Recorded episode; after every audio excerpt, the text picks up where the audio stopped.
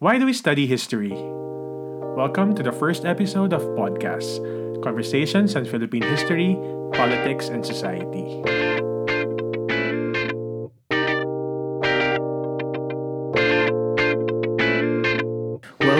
Ating unang kwentuhan dito sa podcast. So welcome, welcome. Bago ang lahat, magpakilala muna tayo. So sisimulan ko na. Ako si Vec Alporha. I teach history at the University of the Philippines, Los Baños. So I've been teaching here since 2014. I joined the UPLB faculty right after graduating from UP Baguio where I took up Bachelor of Arts in Social Sciences, major in History, and minor in Political Science. I also finished my MA History from UP Diliman in 2019. Alright, ako naman si Aaron at I finished my BA and MA in History from UP Diliman kung saan nagturo din ako sa Department of History. Ngayon, I am currently based here in Belgium pursuing global studies under an Erasmus Mundus program. And I am Lee Candelaria. I'm a PhD student here in Hiroshima University in Japan. But I finished my BA and master's degrees in history sa UP Diliman where I met Aaron. Actually, magkasama kami sa isang organization, UP Lipunang Pangkasaysayan. Nagturo din ako sa UP Los Baños, kung saan naman naging colleague ko, si Vec. So ngayon, nasa iba't ibang sulok tayo ng daigdig, saka natin naisipan na gawin itong podcast, no? Yeah. ano nga ba itong podcast? Uh, itong podcast, kung di man obvious, we joined the two words podcast and kasaysayan. We aim to contribute sa mainstreaming ng usapan tungkol sa Philippine history. So we came up with this passion project and advocacy na rin with a vision to promote critical discussions on Philippine history, politics, and society to broader audiences using new media, accessible language, and relatable content. At kahit na podcast ang uh, main format ng project na to, you will find us also in many different platforms. So from Spotify to Facebook, YouTube, at iba pa. So more on that later. Bago natin sagutin yung tanong for this first episode in our first series, yung tanong natin today ay, why do we study history? Sagutin muna natin on a more personal level why we decided to take up history in college and actually decide to make a career out of it. Ikaw, Beck? Well, actually, I didn't um, decide agad-agad. When I first entered college um, in 2010, ang course ko talaga ay BA Communication because I wanted to be a journalist of some sort. Parang gusto kong maging um, writer sa dyaryo or gusto kong maging news reporter, maging documentarist. But then again, when I took up History 1, so that's Philippine history in UP, uh, sobrang na-perk up yung interest ko. Parang everything that I knew about history from grade school and high school, nabasag lahat siya na ganun pala yon. Ito pala yung history. It's not about memorizing details and stuff and dates and names. It's actually about stories. It's about understanding what happened and what led to what. How did we come to be or something. So, sobrang amazing siya. So, I thought, para din siyang journalism kasi it is also about narrating past events. Pero sa history, uh, mas malawak siya in terms of period, in terms of time, and at the same time, dahil meron ka ng ganong certain distance in terms of time nga, mas nagiging mara- malalim rin yung discussion. So, I shifted. And sa UP Baguio, I shifted to BA Social Sciences. So, um, majoring in history. And I actually decided to pursue a career in the academe kasi I was such a geek when I was a student and I could not imagine myself doing anything else. So, gusto kong magturo kasi gusto kong, I, I love talking, kung hindi man obvious, ano. and I also like reading and, you know, writing out of it, making arguments um, from the things that I read. So, right after graduation talaga, naghanap talaga ako ng teaching position. And I decided to join the faculty. And after six years, and after a graduate degree, eto na tayo ngayon. That's interesting kasi ibang iba yung story ko kay Vic. Ako naman, I was decided talaga na history yung kunin. I just remember when I was deciding what course to take, uh, during that time, nursing was so popular. Uh, everybody wants to be a nurse and Yeah. my parents were telling me na oh mag-nursing ka para mag-abroad ka but I resisted kasi ang gusto kong karera yung uh, gusto kong gawin kung saan feeling ko comfortable ako na may skill ako doon. Uh, kaya yung choices ko noon ay history or journalism. So first choice, second choice. But I chose history kasi I read somewhere online noon na it's a pre-law course. So naisip ko kung gustuhin ko mga mag-law after, at least I have that option after graduating. Pero nung nag-aaral na ako, nagustuhan ko yung history. In fact, um, during those undergraduate years, we published a manual for teaching Philippine history. Naalala mo yan, Aaron? Mm, yeah. uh, noong 2008. So it was an easy decision to stick to history kasi yung skills na meron ako, sa tingin ko, sapat para maging career ito na hindi ko pagsasawaan. Ikaw ba, Aaron? Ako parang mix of both of your stories yung kwento ko that led me to where we are right now.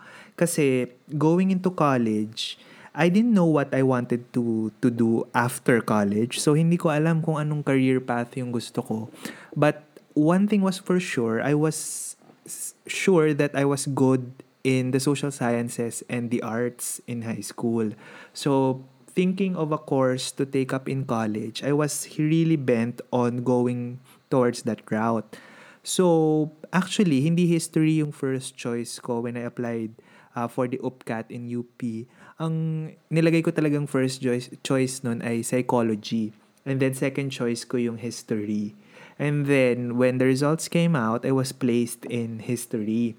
No? So later did I realize kung gaano siya ka-interesting. No? Kasi going into the social sciences in college, yung thinking ko talaga din nun, gusto ko either maging lawyer or maging diplomat.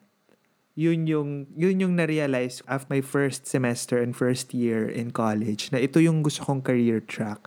Tapos na-realize ko na ang gandang pre-law uh, or preparatory course for a diplomatic career yung history. So I pursued it. But then again, uh, after graduation, I realized that I really enjoyed doing research so much and writing.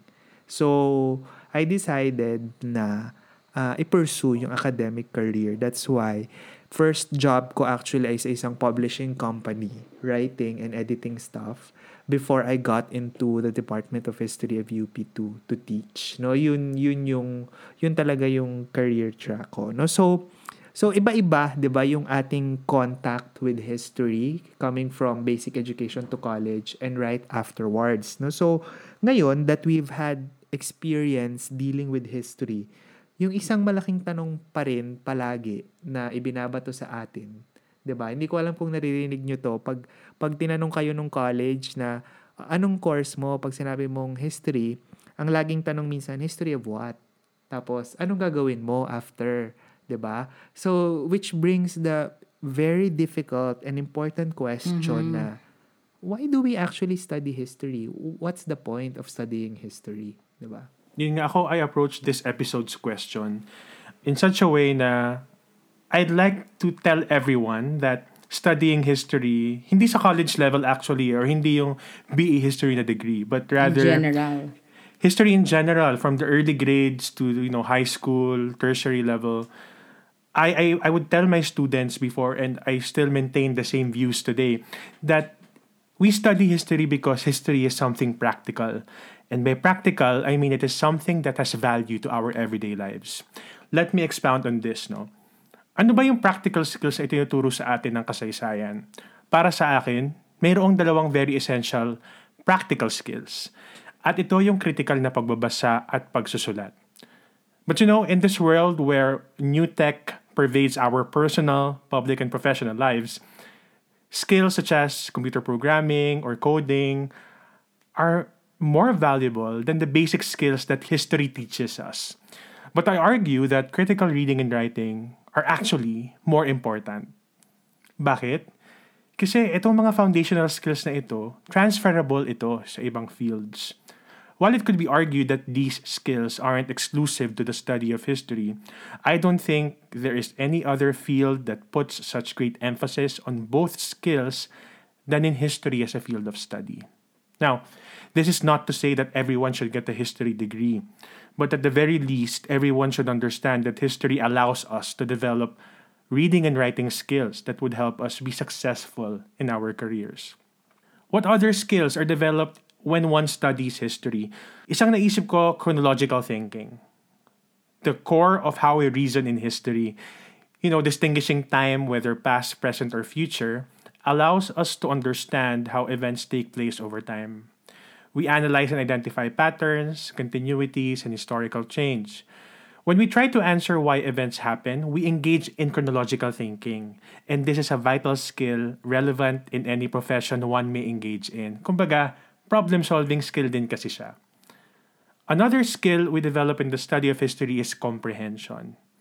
When we study history, we creatively imagine the lives of people in the past. We identify the intentions and motivations of why they did the things they did. And we sift through data presented to us in various forms be it graphs, maps, photographs, music, and other materials. These are but some of the numerous skills one can develop with a study of history.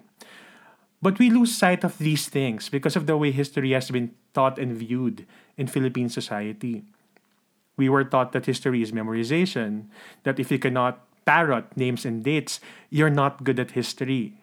We were taught that there is only one correct answer or one correct interpretation of the past, that the truths presented to us in history through textbooks and you know uh, traditional methods of teaching are self-evident and unchanging but you know in reality historians aren't really that much concerned with facts historians are much more concerned with the credibility of the facts presented and this leads us to another skill developed through studying history which is questioning the status quo, thinking outside the box, or just the appreciation that the way we interpret history, like all things in life, are tentative. And I'd like to focus on that, tentativity. Kasi di ba, lahat naman ng bagay nagbabago. Things change. The way we perceive things change. Who we are today is different from who we were in the past. And who knows what will be in the future. The point is, this tentativity should make us realize that we should never stop questioning what we know in whatever field of endeavor we choose to enter. You know, at the end of the day, it's easy to dismiss the study of history, to say that it is not relevant just because we do not see how it impacts us every day. But I think the relevance of studying history, when seen through the practicality of the skills we gain from it, could very well make us realize that, yeah, this is something that could help me later in life. This could improve the way I do things, the way I think about things. Kaya sa akin, we study history because it's really practical. Yeah, I agree no dun sa point ni Lee that studying history is very relevant and very practical. Pero gusto kong mag-dovetail dun sa point ni Lee that sometimes we fail to realize that history impacts us on a daily basis on a more personal and a more community and a national level. Sometimes we fail to recognize that history is all over us no? Kasi to me yung pag-aaral ng history uh, aside from it being relevant and practical it's also of course very important. I cannot emphasize the importance of studying and knowing uh, history and and the study of the past no? Kasi studying history for example on a more uh, personal level it gives you a sense of identity ba? Kasi i remember in this particular uh, point yung quotation from from the historian Arthur Marwick kinumpare niya yung, yung history ng isang lipunan sa memory ng isang tao. Yung idea ay, you study history to give you a sense of identity, a community identity. Kasi 'di ba sa isang personal na experience ng isang tao, yun yung humuhubog sa kung sino siya. No? So, halimbawa, pag ikaw ay tinanong na, can you introduce yourself? You introduce yourself by relaying particular uh, aspects of yourself na actually sometimes hindi natin na-realize na hinuhugot natin mula sa ating nakaraan. No? Na itong mga information na to na alam natin tungkol sa ating sarili na ipinapakilala natin sa ibang tao ay nakastore sa ating memory. So yun yung vital role ng memory sa isang tao. It also gives a person a sense of identity, a sense of grounding kung sino siya. Kaya 'di ba halimbawa kapag merong uh, telenovela na nagkaroon ng amnesia, yung bida, kung sino man ang character doon, ang unang tanong niya kapag na-shock siya ay sino ako? 'Di ba? Sino ka? Kasi wala siyang memory. Exactly. Right? You feel lost pag wala kang memory. Kasi kapag pinapakilala mo yung sarili mo, halimbawa ako si Aaron, nag-aral ako sa UP Diliman. Paano ko malalaman at may papakilala yung sarili ko na nag-aral sa UP Diliman kung hindi ko naaalala na nag-aral ako sa UP Diliman? Ba? So, paano ko malalaman na gusto ko ng apples at ayaw ko ng pineapples kung hindi ko natikman pareho 'yon in the past, ba? So, yung mga experiences natin sa nakaraan, 'yun yung nagbibigay sa atin ng information sa kung ano tayo ngayon, ano yung gusto natin, ano yung hindi natin gusto, ano yung karanasan natin, doon tayo humuhugot. So, from that uh, particular element na yung history ay parang memory, sa isang tao, yung history, piniplay niya yung role na yon sa isang lipunan. So kapag binato tayo ng tanong na, na mabigat, halimbawa na, who is a Filipino? How do we answer that big question, ba? No, ang sinasabi natin diyan, napakahalaga na na mabigay natin from a historical perspective, hindi yung very basic at you know, mababaw na sagot. Kasi ang bigat ng tanong na yun eh. Ang tinatanong sa'yo, identity ng isang tao. And the best way of answering that ay through our history.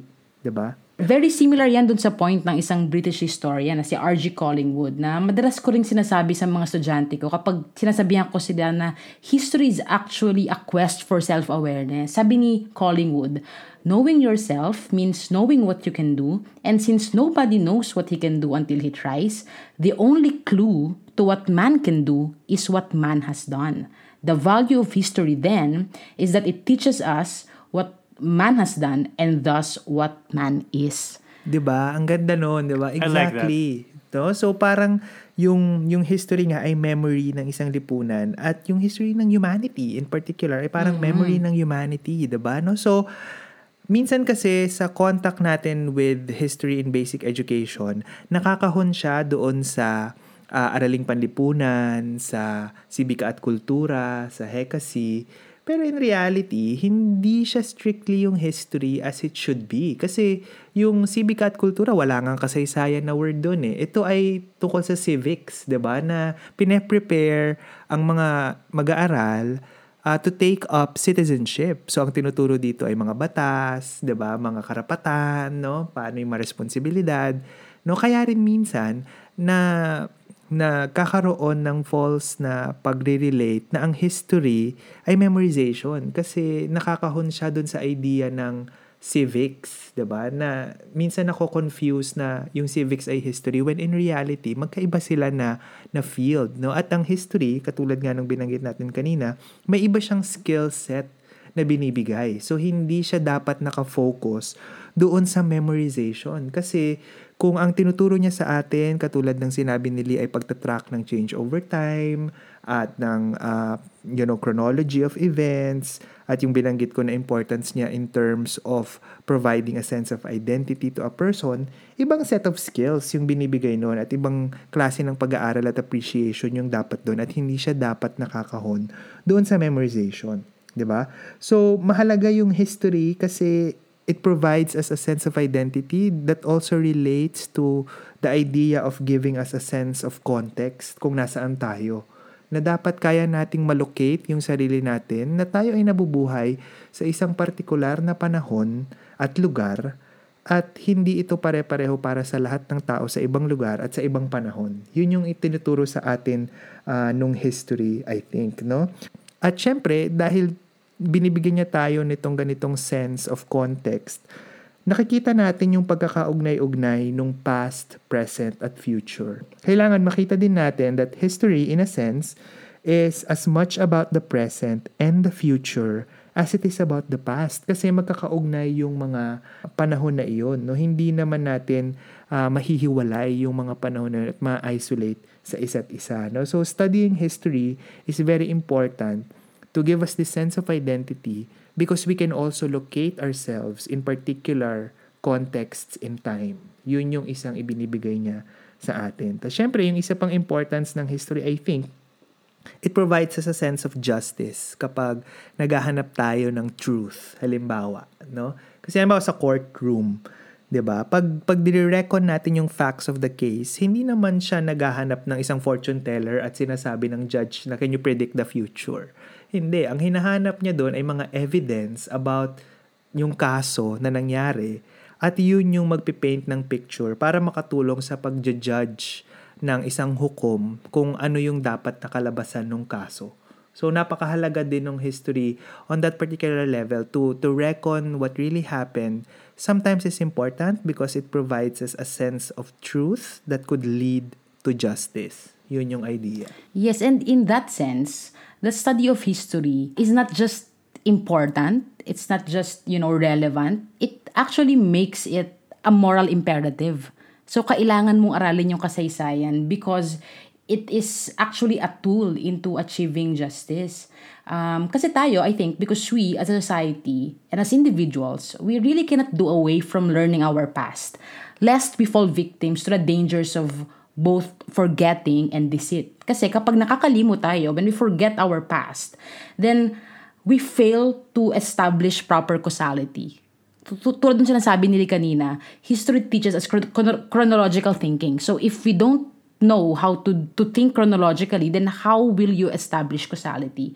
At pangalawa, if we forget, then we also fail to uphold accountability. At kapag hindi ka nakapag-establish ng causality at hindi ka nakapag-uphold ng accountability, then I think you contribute to the proliferation of injustice and impunity. So halimbawa, I think many years from now, itong COVID-19 pandemic, it will be a thing of the remote past. But with a thorough study of history, then we will be able to harness certain lessons about what caused this health crisis, how people reacted when it erupted, and what were the actions taken by governments, by health sectors, and by the people. So, kung ganun ba, Vec, pwedeng tanongin ng mga tao, is history about learning who to blame? Yun ba yung ibig sabihin nun?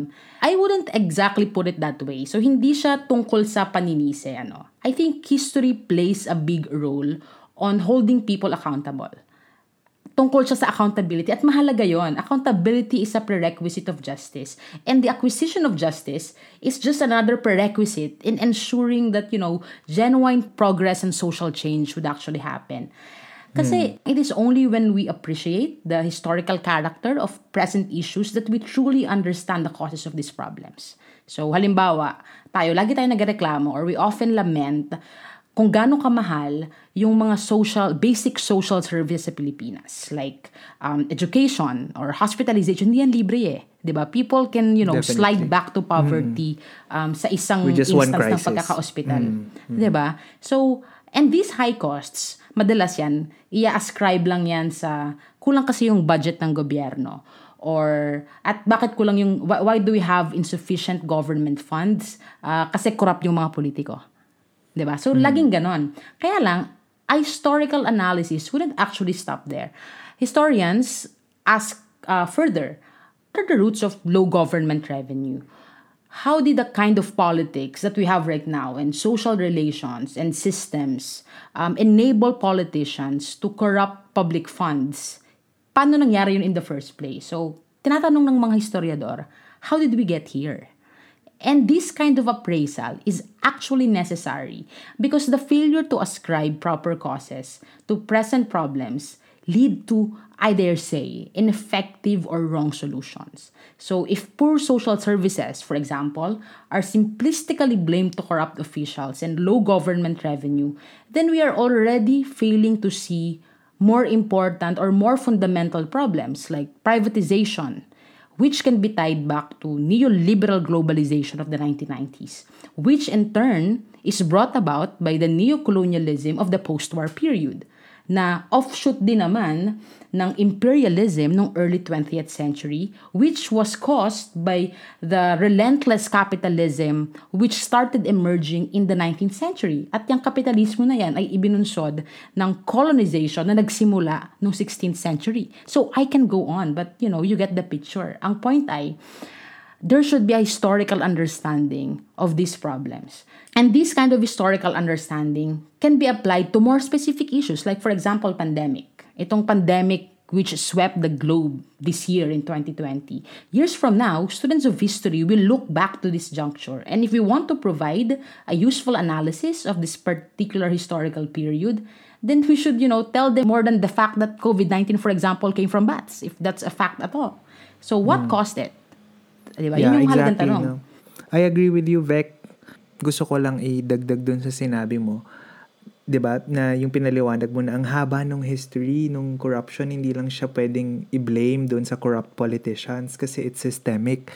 Yung idea din doon, if you have this historical frame of mind, you also understand, you know, and position yourself uh, with the idea that there's also no easy solution to these problems dahil rooted siya sa sa matagal na panahon na. So walang band-aid at walang magic pill that can solve these problems. Tama. So, if history cannot give us a panacea or an answer to these, you know, big problems, at least kaya niyang ipaliwanag yung lalim ng problema. And I think that's a very important contribution. So, ito bang mga sinasabi natin, is it just a fancier way of stating, you know, the worn cliche that those shouldn't learn from history or don't repeat it? So, um, more or less, yes. Kaya lang, mm, ayaw kasi natin yung phrase na yun eh. Kasi parang hindi, sinasabi niya na um, nauulit yung kasaysayan. Hindi. Every historical period is actually unique. But anyway, yung isa pang tanong dyan ay, eh, yung mga tanong na yan, o yung mga ganyan naman na sinasabi nyo, ay answerable then by other fields of study like sociology or political science or anthropology. Well, I think yung isang uniqueness ng historical study uh, na tingin ko pag-uusapan pa natin sa ibang mga episode ay ang um, pinag-uusapan natin specifically ay mga bagay na nangyari sa nakaraan. Okay? And because we are studying things that happened in the past, then what we have is the benefit of hindsight. Na since na nanggagaling ka na sa isang pananaw na um, already distant in terms of time, then we got a lot more room to consider multiple factors that may not be obvious um, and apparent at the onset. So, but Aside from this, and more importantly, substantial historical knowledge is also useful in looking at situations in the present. Pero bukod dyan, tingin ko, kaya din imperative para sa atin, lalo na sa panahon ngayon na mag-aral ng kasaysayan, the lack of historical knowledge actually makes us prone to falling victims to lies and to deceit, which take the form of historical distortion or historical negationism. So ito madalas pertain to as historical revisionism pero i-distinguish natin kasi yung historical revision ay ginagawa yan ng mga historian to to continuously improve on current historical knowledge. Iba yung distortion, di ba? Iba yung binabaluktot mo, di ba? So, kapag ikaw ay isang history ignoramus, wala kang alam sa kasaysayan, it actually makes you gullible. Yun lang, simple lang. So without the proper understanding of history and historical concepts, people will easily believe that, you know, for example, merong mga Holocaust deniers and they would, you know, easily believe that the Holocaust never happened. Or that the period of martial law in the Philippines was a time of good governance and of prosperity. 'di ba? So madali mong papaniwalaan yung mga kasinungalingan na 'yan kung hindi ka nag-aral ng kasaysayan. But more than this, learning history can save us from the dangerous mistakes of letting perpetrators of past crimes and misdeeds go scot-free. So balik tayo dun sinasabi ko kanina, it would make people accountable. We would also prevent them from, you know, wrongfully claiming certain credits for past achievements. And both are actually necessary if we are to make significant improvements in our national life. So lalo na sa panahon ngayon where information flows freely through various media, I think you know, equipping ourselves with historical knowledge and historical skills would actually enable us to become, tulad sinabi nila kanina, critical thinkers. I really, really like that point that you made about the importance of history in ascertaining uh, justice and, you know, giving emphasis to accountability. Kasi mahalaga siya pagdating doon sa pagpoprotekta din natin sa ating sarili from false information and distortion of the past kasi nga, yung historical knowledge ay nakakaapekto sa paghubog natin sa kung sino tayo. Kaya napakahalaga ng mga shinare na skills ni Lee kanina na kung bakit relevant at practical yung pag-aaral ng history. No? So in the context when information is so abundant to the point that facts can actually be twisted to suit a particular agenda, historical knowledge and skills are relevant, important, and even necessary for healthier and fruitful conversations on Philippine realities, politics, and, you know, our society. At yan mismo ang pag-uusapan natin dito sa podcast. In this first series, which has six parts, pag-uusapan natin ang who, what, why, when, where, at how ng history. In this episode, we answered why study history. Next episode, we answer the question, what is history and what is not. Ituloy natin ang kwentuhan online. Like or follow us on our social media pages. Just check the description for more information. Thank you for joining us and have a good day.